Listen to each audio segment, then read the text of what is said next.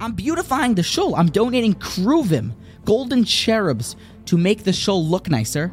We said yesterday could be avodah zarah. Carving the mizbeach with iron, perhaps an offshoot of murder, and then steps for the Kohen to reach the mizbeach to ascend upon, as opposed to a ramp, could be arayos. It's important, we said yesterday, to get to the feeling, the chush, the feeling of the mitzvos, what the Ratzon Hashem is behind the mitzvos, what God really wants. And the Rosh comments upon the famous Mishnah in Peah that we say every morning that these are the things. These are the mitzvos that a person These are the mitzvos that you get the reward or you get payros, you get fruits of them in this world, and you also, but the keren, the principle remains for you in the next world. You get basically double benefit honor your father and mother, gemilas chasadim, acts of kindness, hava shalom et making peace between people, and Talmud Torah and the study of Torah is keneged kulam is equal to all of them. Says the Rosh, why these mitzvahs? Why specifically?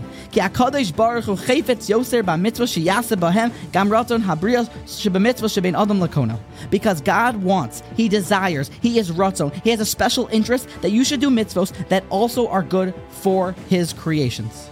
God wants. God has a ratzon, a chayfetz. The Rosh tells us, and I heard this drasha from Reuven Leichter again, like we said yesterday, that we have to figure out what does God want from us? What is behind the mitzvos? The Sefer HaChinuch is not a chinuch sefer, it's a sefer on mitzvos. But yet it talks about, or the, the title is, Sefer HaChinuch, to get into the feeling of the mitzvos, to understand what God wants. Might it seem from here that we should spend more money on honoring our parents than our own lulav and esrog by the daled minim of Sukkot to get to what God wants? Now, I heard my they should live and be well grandparents who have already passed their 50th wedding anniversary, kein ayin hara. They still say that I learned something new about Safta. I learned something new about Saba. Even after 50 years. Sometimes we fall into the trap that I know what God wants from me, I'm just trying to get it done. I know what the Torah is. I'm just trying to do halacha. We mustn't fall into that trap.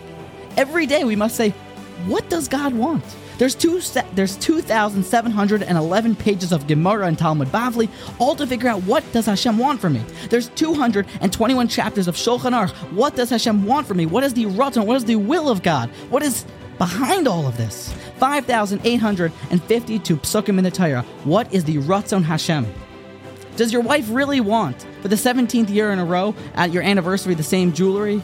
Maybe she wants something different. We mustn't get stuck in just trying to fulfill what we think that our spouse wants, what our Kadosh Baruch wants for sure. We must get into the ratzon, really figure out what the other person wants. What does Hashem want from me? What's the ratzon? And I think maybe that's the pshat. The Talmud Torah Keneged Kulam and Rabbi Yerucham seems to say this, but not exactly.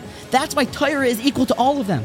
For Torah is the engine of figuring out what does God want from me.